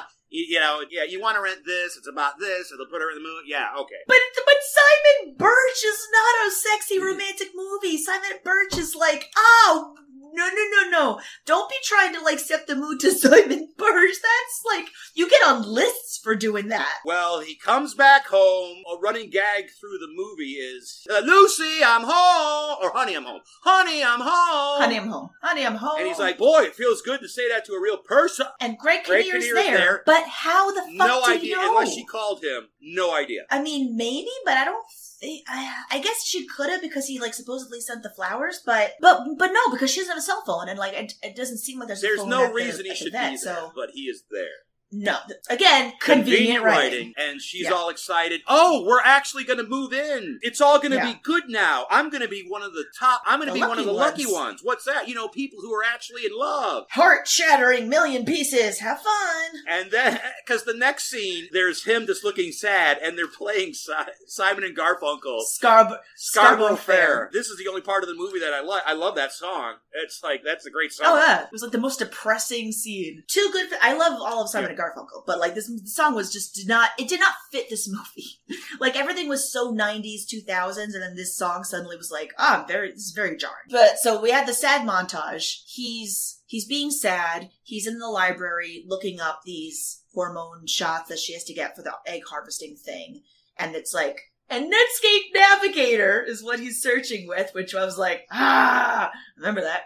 And then apparently, like, the hormone shots are dangerous, which is like, mm, Yes, shocking. because uh, she runs into him in a coffee shop and she has a cell phone because now basically she's Greg Kinnear's maid Yeah. because she's running errands for him. But she thinks a think, yeah, they that's what she just- thinks, but yeah. they're not. And it's, he's gonna he's gonna drop a bombshell, which she hardly Mhm. reacts to later. Oh, and he's like, oh, I typed these out before you take those hormones. They have th- these side effects, so look into it before you do anything. And she's like, oh, you did that for me. Oh no! I mean, I was looking stuff up for for a Yeah. class. I just happened to, you know, since Sap! I just print it for you. Sap. Well, that that I that I'll allow because that he is genuinely concerned about her well being. So that was like, I want to make sure you don't accidentally die from these shots. He's a he's a sap. Um, he, yeah, I don't disagree with that, but I also allow the fact that he's concerned about her. We now we're at we're at his house, and she's looking out the window, and she says something, and he says, "Why do you have to talk? I was just sitting there admiring how beautiful you were, not talking." This is Greg Kinnear. This is Greg Kinnear, We're back at yes. Greg Kinnear's house. Yeah, yeah, and yeah, which is the most obnoxious. This is the most obnoxious scene in the movie. He's like just the most gaslighty, nagging kind And of he- person. Just like, oh, you He basically says, "Well, since I'm paying for you anyway, you might as well live here." And she's like, "What are you Yeah. talking about? These four guys are blackmailing me." And at this point, he still thinks Paul is one of the blackmailers. While this is going on, giving her the most pretentious tea order, like, oh, get me a cup of tea, plunge the tea bag four to six times, two teaspoons of sugar, like evenly smooth, in a in a cup with a saucer and not a mug. Like the most ridiculous. Counterclockwise, hand me the handle, and she's, She's- doing it, and she's, doing, it. So this is I don't know to whether I don't know to give the movie points or not points for this. Probably, probably not points, but let's hear it. So she thinks that Paul is blackmailing. Yeah. Where is the scene where she confronts Paul and he's like, "No, I didn't do it." Where is that scene? Right. I mean, if if you're going to do a movie by the numbers, that's a number that should be in here. Where she could, you know, so you're oh, so all this time you were being nice to me, you're actually blackmailing my boyfriend. He's like, "No, no, I'm not black. Whatever." drinking Yeah. face. Yeah, yeah, yeah. The, I mean, we well, we had to we had to make room for so much other good content. Because the next We probably cut content that one. is the three douchebags approach Dora and it's like, we've got a scheme. Why don't you seduce professors? That way we can all get A's. Well, oh, and then they said we'll get fake IDs to show that we're 17. So this time it's actually a felon. And she she doesn't tell him off. Well, she, well, she's sort. She thinks she does. She's like, "You're unbelievable," and then walks away. And they're like, "She's in. We got it. We, this is this is gonna work." So they're just douchey and also stupid. One of the douchebags runs into Paul in a library or something. And he shows him these date rapes. He's like, "We're going to have another fundraiser, and you know, and here are the date rapes." And so Paul surreptitiously grabs the date rape drugs from this guy. Well, he, I think that's two different scenes because he's like showing them the drugs. He's like, "Oh, put it away. We don't want to get busted." And he's like, "Oh, thanks for looking out for me." But then, like, he goes to the door No, no, later no. to like pick So- up books. He no, he does. He does take them from him at that moment, and he looks. Oh, is it like? Oh, is it the same thing with the grandpa where he does like the bait switch thing? Yes. Aha! There's a reason we saw that with grandpa. and he takes them and he looks at them. Then he goes to the store, and if you're an employee, this is the. I'm looking for white pills in a silver container. It could be anything. Yeah how would you how would you know immediately oh well we've got these he's like oh i need this i need some with no writing Yeah. these have writing oh okay well He eventually these. buys ginkgo biloba. yeah oh i love the the one good this might be the best line in the whole movie uh what is it gonna do is it gonna does it does it do anything not really might make you smarter Or, Like, that or, like, yeah, or might make you concentrate more, something like that. But something like that so then, so he takes all this ginkgo biloba, he goes back to the dorm room, and then switches Mm-hmm. Right. the date rape drugs with the Right. ginkgo biloba. And once Yeah. again, I'm like, okay, now he's gonna get busted with the ginkgo biloba. He's gonna get busted with the date rape drug. That would have been Mhm. interesting. No, Yeah. he just throws him away. he does more but also i'm like why did you not Why did you call not the report? call the school Why did you not report? Right, and be like, hey, hey, campus police, hey, you know, actual police. These guys have literal date rape drugs. Go to their room right now. Search the room. You will find them. Or Problem it's solved. like, Like, I don't stand understand- out. I'll I'll bring them out, something like that. But But give me a wire. I'll wear a wire, wire. yeah. I don't know. So like that also infuriated me because like he was and he was trying to like be the good guy by like taking away the date rape drugs, but he's not. But they're still not You're facing so- consequences, and there's they're just going to go out and do it again. So like they're not. That doesn't stop them. No, you don't. You're- you're- this time. you're solving a symptom, but not the whole thing. Right. Well, then he goes to Greg Kinnear's office. That is. This is when he finally gets it. uh, another t- another student walks out of his office and he's like, "Okay, I Mhm. get it now." Another, female, student. And Jason, they so they go into his office now that it's empty because at first he wouldn't let him in. Then this female student walks out. He Mhm. goes, "Well, why don't we?" And Greg Kinnear has this look like, "What are you gonna do?" Whoops. says she really likes you. Greg Kinnear could not care less. He's like, "Look, you've got your No, look, no. you've got your deal." And he's like, "No, no, I don't want your deal. I don't want anything from you." Oh, he he like takes he takes the final and he puts it on the paper. Oh, that's right. Yes, like, that's what he does. Jason- yeah, and just Big's like, "What? What's this?" Like, It's the final exam. Oh, it's take home for you. It is. And he's, he still doesn't get. it. He's like, "What do you mean?" Well, I have to like. You have to do something to make me give you an A. So here we go. It's a take home exam. And now, now he finally is getting the what's happening. I don't give a fuck what you think. My, My pearls! And he's like, "Are you going to tell him? Are you going to say anything about what's her name?" No. And so this is like, so you're just going to let this woman that you love continue with this douchebag? Yeah, because he's like, "Are you going to tell the school about uh, about my relationship with Dora?" No. Well, you're going to tell Dora about this other woman? No. No. So you're just like having a moral stand? Yeah, I guess I am. All right. Well, you're dumb. Like I don't. I don't. Having a mo- no, I don't. know I, I love the moral stand. I love that, but It, it's like it's not. it's if if, It if other people are getting hurt, Yeah, it doesn't help anyone. Like you might feel like your integrity is at risk if you like rat on somebody, but it's still like no, no, he doesn't of- want to hurt her feelings. He that's it. But in the long run, you're doing more harm than good. Right. Right. So he thinks he's having a moral stand and protecting He's her, not. but he's not. Again, he's like whole. He's helping very, very briefly in the present, whilst making it worse for the future. So then, so so he leaves. Um. And then, uh, the, and he like tells off the professor, and then he goes to the library, and now douchebag number three is like, "What the fuck?" No, man? no, You they have to have figured the, out that they he have to have swapped. the party first. Oh, that's right. Oh, they have the party. Okay, so they have another. They have another stupid Fundraiser. party, and then Fun- they realize that fundraiser. all the women are are none of them are fucked up. They're all studying. Actually, they're all doing reports. yeah. And one, one of them walks out like literally in just a bathrobe and nothing else. I feel like they're in a Yeah, bar. there's a- Are they in a there's for a- this one? I guess they weren't at the vet because there was a bouncer there, and he's like, "Dude, put Yeah. on some clothes, or else you're out of here." Well, they wouldn't. They wouldn't have Yeah. hired a bouncer at their own party. So yeah, I think they're at a No, bar. yeah. They're they're. It's not clear. A lot of things are not clear in this, Yeah. and they're all pissed that none of the women are, you know, sloppy drugged. How, How dare these woman be women conscious? uh, be conscious and not have sex with us? This movie is so, so Yeah. bad. These people are terrible. Because then we have a minor scene. Greg Kinnear is in bed with Dora, and he's like, "You know what? I'm taking you to Thanksgiving to meet my parents." And she is all We're like, excited. "Oh, She's all excited. You're going to introduce me to your parents? And he Oh, goes, "Well, sweetie." technically, uh, I'm going to tell him my girlfriend's out of town, and you're my student teacher." Which, again, makes zero sense. Like, why, why any of that? Because it needs to set up the next scene coming down. Because there's no, there's no, there's no other reason for that any of that is necessary. So then, Then the douchebags are back at their then the their douche, dorm douchebags are back at their dorm, and then they realize somebody switched our date rape drugs. And this this is also when it's like fully confirmed douchebag number three is an actual douchebag because he's in on it because he's like someone switched our stash, so he one hundred percent knew about the roofies too. Because there was something earlier when Jason Biggs was like, "Oh, she just had beer," and he was and she wasn't doing drugs. Like, "Oh, there weren't drugs at our party. Absolutely not. We we just served beer." So now we know one hundred percent bullshit. He was on the roofie thing. So he confronts him, and and and Yeah. all of a sudden, Jason Biggs turns into Jason Bourne. yeah, yeah. Douchebag like throws a punch and Jason Biggs uh easily like ducks it and then the the douchebag accidentally like punches a random guy walking Yeah. by and Jason Biggs is like, Oh my god, are you okay? And then again like sees him the next punch coming and ducks it, does like a side punch and kind Yeah. of knocks him down. It's like, Yeah, take that and then goes to get the the other guy. The random guy just walked by like, Are you okay? Let's get you some ice Yeah. and then they walk off. Jason Biggs is on the phone. He's talking to Dan. So we do get another scene with Dan Aykroyd. You're We're back, to to Dan Aykroyd. Aykroyd. Yeah. He's talking on the phone, and just by happenstance, Dora is coming the other way. This is the one I wrote down where it's like, what amazing Yes. timing! Wow! And she sees him, and then Mm-hmm. she hears him just say, "Oh, I really miss her." I don't think she knew I liked yeah. her like so that. earlier, and but at this Oh. point, she still thinks that he's in on the blackmail. right.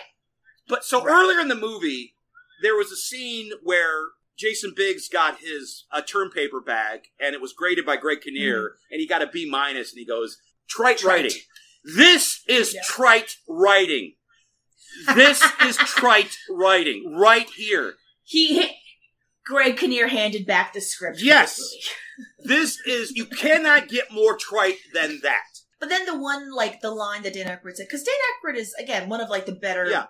Few decent characters in this, and says something that I'm like, oh, this is very true. He says like, ah, well, you know, I guess I'm, I was bound to have my heart broken at, at some point, and then Dan Aykroyd says, well, at your age, you're going to have your heart broken no matter what Yeah. city you're in, and I Because he like, wants to come true, home. Dan He Aykroyd." wants to come home. Right? Yes. Maybe I should just come home. Yeah, I'm not cut out for the big city. Since he's going to take her to Thanksgiving, we he's got to buy her clothes because he makes some derogatory comment about what clothes she wears. Which is Yeah, fine. which is fine if he was just fucking her. But oh, I can't. You can't wear that when you meet my parents. And then it's like an awkward montage of like, Yeah, and he's hitting Clo- and clothing. the woman trying. He's trying on a suit, and this woman is a, it's Italian. Are they speaking Italian? Italian. So yeah. he's he's Yeah. hitting on her in Italian right in front of her. being so smarmy and pretentious, like, oh, ciao, let's see, grazie. Oh, and he's like, got this. Uh, he Greg Kinnear does smarmy so well. this drove me crazy. It's oh. so for no reason, Paul gets brought up, and he's like, "Paul, why he's not part of the scheme? He didn't want an A. He wanted to earn his grade. He wasn't. It was like uh, the, this just came out of nowhere. This yes, they were talking very loudly about blackmail in the middle of the yes, school. Trike two, back in the habit. Sister Act 2. I've never seen either one. if only Dan oh, Aykroyd were in God, them. this speech comes out of nowhere, clearing Jason Biggs. Oh, you mean he and then wasn't the, the light blackmailing bulb you? finally clicks. Yeah, she ding. Oh, and she's she's in this ridiculous outfit. It's like I want to say it's like a gray plaid skirt, bright red blazer thing that looks like fox hunting. Like he and he makes a crack like we're going to my dinner, my my parents for dinner, not fox hunting. And she one hundred percent looks like she's dressed for that. But Greg Kinnear picked out these clothes for her. Like this was his selection. So she's sitting there, and this was this shot would have been interesting if they had done it differently because I get what they were going for. So she's sitting um in like a little ottoman behind. So Greg, Greg Kinnear's like on the little pedestal in one of those three way uh mirrors where you you could see all the angles of your your trying on clothes, and she's sitting behind that. So she's sitting there and she's like getting like, oh, oh, Paul was the one good one the whole time. I see. And then Greg Kinnear does this thing where he like takes the mirror on the left and adjusts it to see his butt better and then like looking and then pushes it back and she's gone. And that would have been cool, except it was just so forced the way that he like did the little maneuver. Like I wish someone had like walked through this, this shot with like a cart or like one of those cl- uh, wardrobe things or like someone crossed and that's when she just like it would have been a cool effect if they'd done it different. Yeah, or she's in the dressing room and Jason Biggs comes in, and that's how she finds out. But just why would you announce that out of nowhere? I feel like there was. Oh, I know what it was. He was. It was. uh They were trying stuff out. He was like, "Oh, I had a real scare earlier. Paul like wouldn't take his test or something like that." So he brought it up. Yeah, but why? Why? Oh, I don't. Oh, for no reason. Just You to would not bring movie. that That's up. because because we have to wrap this shit up. Yeah, we got to wrap this shit up. So she leaves. She leaves. She goes back to Jason. So this is infuriating as well. Greg Kinnear's going to give him a B. Which means his grade point average is going to drop. He's going to lose his scholarship. Mm-hmm. No. She goes, I just came here to warn you that he's going to give you a B. And he's like, I know that, but I can drop his class and take another. What the fuck then? All that was for nothing. like, I don't even, I don't even know if they would have let him drop this late in the semester because it seemed like this, like the final exam. That's the final. Like, there's a. It's been a while since I've been in college, but when you're in college, there's a point as to which you can drop a class. I think it's like once you've passed the midterm, you're you're in. So that all this nonsense. build up where he has to keep his grades up and it's like, oh well, no, I can drop it and take an elective. Well, what the fuck? Remember those stakes we They're had? gone. Done. Fooled you. And they end up together. It's all bullshit. Well, well, well, well so she shows up to warn him, but she also has a pizza and a movie because she's like, we didn't get to have a pizza and a movie, so I brought one. And also, you cut your hair for the last minute and a half of the movie, so now his hair looks like his hair usually looks like the short, slightly curly. I don't know why you couldn't have normal hair for the entire thing. I don't know why he had the Crispin Glover haircut for like 99% of the Maybe it was because all the douchebags had the same haircut, and now he's distinguishing himself. Eh, I know that's probably too deep for this movie. I 100% guarantee you that's too deep for them. So, so, so now it's like he's, she's got the pieces like, oh, but you're like, but you're with, you're with Greg Kinnear. No, I'm not anymore. Oh, okay. Well, you can't, you can't just show up here looking cute with your pizza and your video if, if, if, if what? If you don't mean it. And then it's like, all right, mwah, kiss on the cheek. Uh, what's with the pizza? Oh, I realized that we never actually got around to watching that video that you rented, so I, I got another one, and I figured I might as well get a pizza just in case you were hungry. Look, Dora. Okay, I, I can't just go around watching movies and eating pizza with you. N- not that I don't want to, it's just that there's. You know, there's other stuff. And I know you're thinking, well, but what about our stuff? And, and you're right, I, I miss it a lot, but. But I know that Professor Alcott is your boyfriend. And to tell you the truth, I really don't like him. Not that. Not that that has anything to do with how I feel about you, except that it. Oh, it, it has a lot to do with how I feel about you. So that's why I can't have any pizza. Maybe I should try that again. Oh, he's not my boyfriend anymore. But I thought you want to be one of those lucky people. I do. Don't you? Look, Dora, you, you can't waltz in here with your videos and, and looking all cute and, and unless un- unless unless you mean it. What that was was that? the most awkward kissing scene I've ever seen in my life. But like, he, but he goes to her, like, kind of like scoffing, like, "What was that?" And she's like, "A kiss." And then, and apparently, Jason Biggs found his game in the last ten seconds of the movie because he's just like, "You call that a kiss?" He's the anti-Samson. like- he gets his power when he gets his haircut. apparently, yes. Because then, like, he's like, "Oh, you call that a kiss?" And like, gives her this look, and she's like, "Oh," and then they kiss, and and then I this must have been because it was a weird YouTube thing because I swear to God, there were two songs on top It- of each other. Okay, so did you watch it on YouTube? Have you Yes. seen it before? Yes, it's been a while, but yes, I have seen it before. Here's how it it ends with them kissing. But so on YouTube there was no no script on Oh, the like um like the, the, animal, house, like, here's so they here's now. they end it like Animal yes, House. yes, yes. Yes, okay. And it's like Okay. so all three of the douchebag you you can't end it like Animal House. You want to see these people get their comeuppance, and just reading about it, one Oh, one right, loses okay. his hair now, and now he can't get women because he's bald and he has no personality. One is hired Yeah, that's why. by a company to be their fall guy. So Okay. Yes. one yes. is trying a new date rape drug on his date rape date rape date rape drug on himself, and he's blown Oh, his God. mind. Okay. And was then- that the last? Yeah. And then Greg Kinnear, I forgot. I forgot about all and then that. Greg Kinnear goes to jail because he had sex with a minor. Shocking. That's how you end your movie with text rolling, uh, and Professor Alcott went did three to five years for having sex with a minor, and that's the and then it goes into the credits. You cannot. eh, You want to see all these douchebags get what's Yeah. gets what's coming to them. You don't want to read about it. I so I so when I was watching on YouTube and I was and it sounded like there was like two. It was a weird editing thing.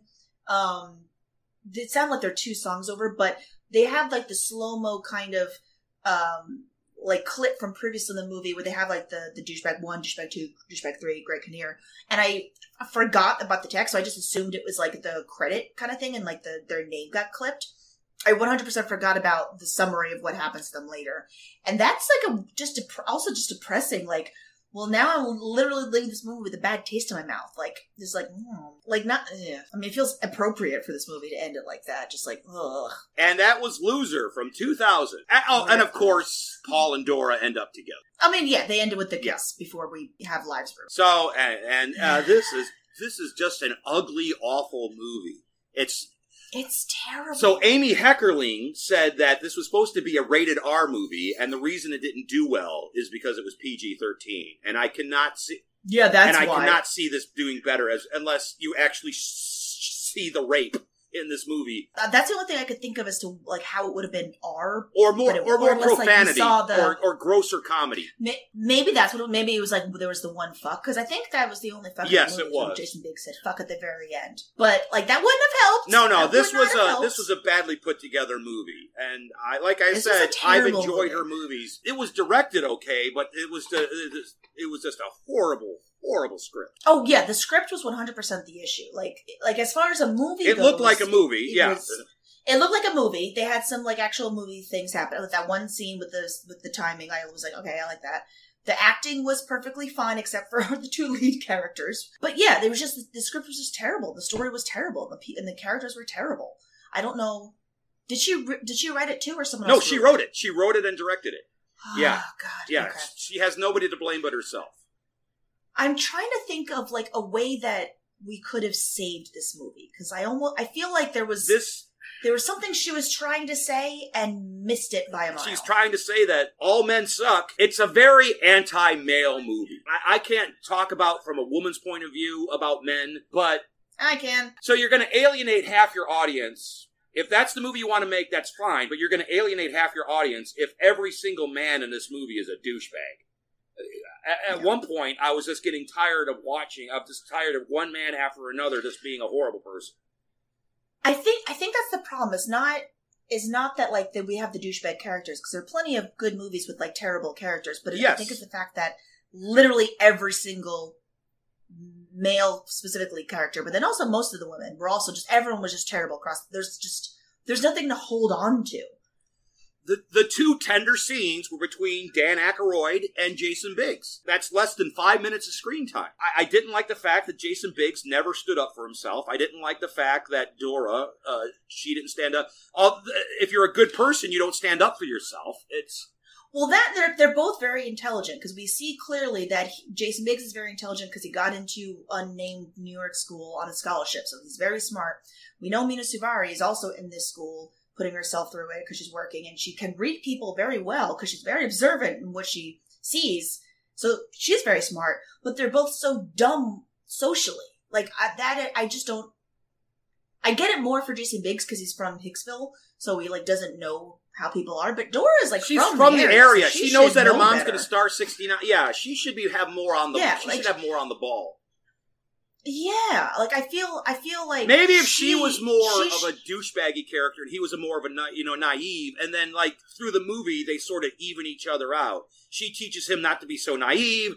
He teaches her Yeah. to maybe trust people a little to, more. like he softens yeah. her up a bit. Yeah, that would have been a bit more enjoyable. I feel like that movie's. That I'm movie sure- yeah, that movie in, does var- exist. Various form. So I don't mind movies by the numbers. I, I don't. Right. If, If, you, do, do, it well, if this you movie well. is just not Yeah. done well. I mean, this movie is full No. of cliches and It's painful. This movie is painful to watch. Like it's just, it just makes me hate everyone, and I don't want to leave a movie hating people.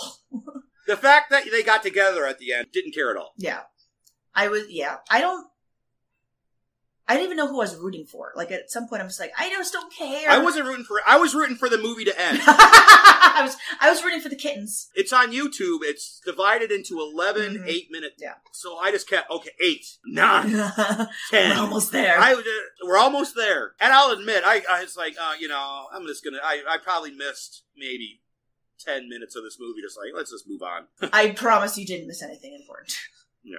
Just was someone awful? Yep. Okay, great. Got Neither of us are going to recommend this No. movie. It's on YouTube if you want to watch it, but I cannot recommend this movie.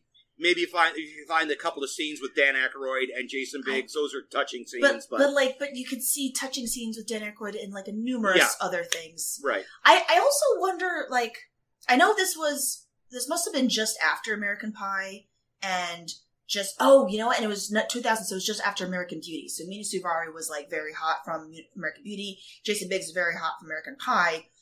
But that doesn't mean that they work together and that this works. It was just a miss on many levels. Cause I don't, I don't dislike, I like Mena Suvari more than I like Jason Biggs. I think Jason Biggs is very very mediocre. But Mena Suvari I enjoy in most other things. At least enough to like be like, all right, she's in this. This is Don't see this movie. The actors, Greg, Greg Kinnear did a great job Oh, being yeah. slimy. The He's- three douchebags they're- great being being slimy. They're Um, excellent douchebags. Yeah. Greg Kinnear is very good at being a smarmy asshole. Also, um, Dora didn't have a girlfriend either, and that was she didn't have anything. The closest was uh was Twink uh what's her face from the Yeah, from the, the, club. the waitress. Yeah. Usually in a movie like this, she has a girlfriend to bounce things off of. Yeah. Uh, that just seemed odd too. Shockingly though, this movie does pass the Bechdel test. You wouldn't think it what? the Bechdel test? No, Oh, you don't know what this is? Oh, okay. Um, Alison Bechdel, uh, the writer of Fun Home, and I think like she has she'd written comics back in the past, but she created this thing called the Bechdel test, which is a movie has to pass the Bechdel test. A movie has to have more than one woman female character in it, so it has to have at least two female uh, characters in it. They have to talk to each other, and they have to talk to each other about something other than a man. That's the only three things, and you'd be you'd be amazed at how many movies do not pass the Bechdel test. Surprisingly, this one does, which which Yeah, is like very guess she- unexpected. Yeah, she talks to the homeless woman about her mom, and she so, talks to yeah. the financial aid officer about school, and she talks to the stripper friend about work. So like it it does do that. Still not redeemed, but at least it's like, well, we got that going for us. All right, Emmy, tell us where we can find you on social media. Oh boy! So I'm still on uh, if you Facebook and uh, Instagram, or uh, I have a TikTok now. So now my TikTok is mostly cat content and occasionally other random stuff. I do have a rant about the continuity errors of Loser and a couple of the movies. So um, Emmy at your service or at your service is the handle for most of those. Um, a sketch group, Suzy Boston. We perform, we form around Boston, SuzyBoston.com. Perform with ComedySportz Boston uh, at the Rossi Theater, RossiSquareTheater.com. Um, and then other than that, I just stay home and avoid people. Because now I hate people more than I did before. Well, that's it. I want to thank everybody for listening to the Dan Aykroyd podcast. Emmy, I want to thank you for bringing this to me. I'm sorry. Because thanks for making Joy leave my life uh, having to watch this. And we'll see everybody here next time on the Dan Aykroyd podcast. To support this podcast, please go to www.patreon.com slash Scott White and give what you're able. If you're listening on iTunes, please give a review. That should help people find this podcast. And no matter what services you use to listen, please leave feedback. We always want to improve. Thank you for listening to the Dan Aykroyd podcast.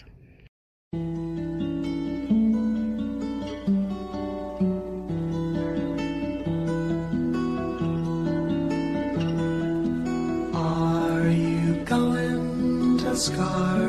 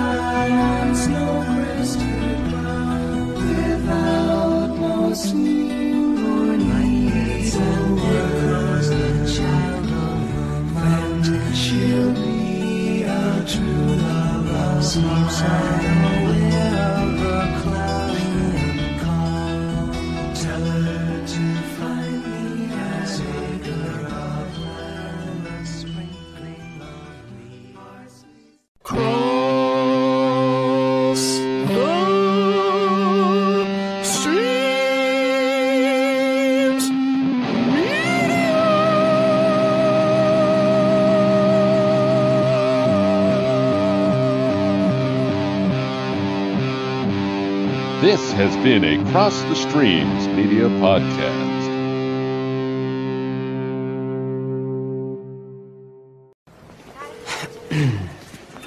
Hello. Hey, Dad. Hey there, college boy. What's the matter? You sound a little blue. How's New York? Seems like this whole city is one big orgy. And, and if you actually care about anyone, you're just some kind of chump. Yeah, I'm, I'm gonna go, but which cleaners? One on Main Street. Hello? Hello, can you hear me? I guess Sounds like things are a little rocky with you and Dora. No, it's it's not like that, Dad. I, I don't even think she knew I liked her that way. It was just so much fun having her around, you know? I don't know. Maybe I should come home. I don't think I belong here. Oh, man, at your age, you're gonna get your heart broken no matter what city you live in. Yeah, yeah, I guess.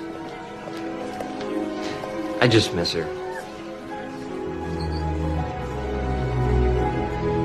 They can't seriously expect us to swallow that tripe. Now, as a special treat courtesy of our friends at the Meat Council, please help yourselves to this tripe.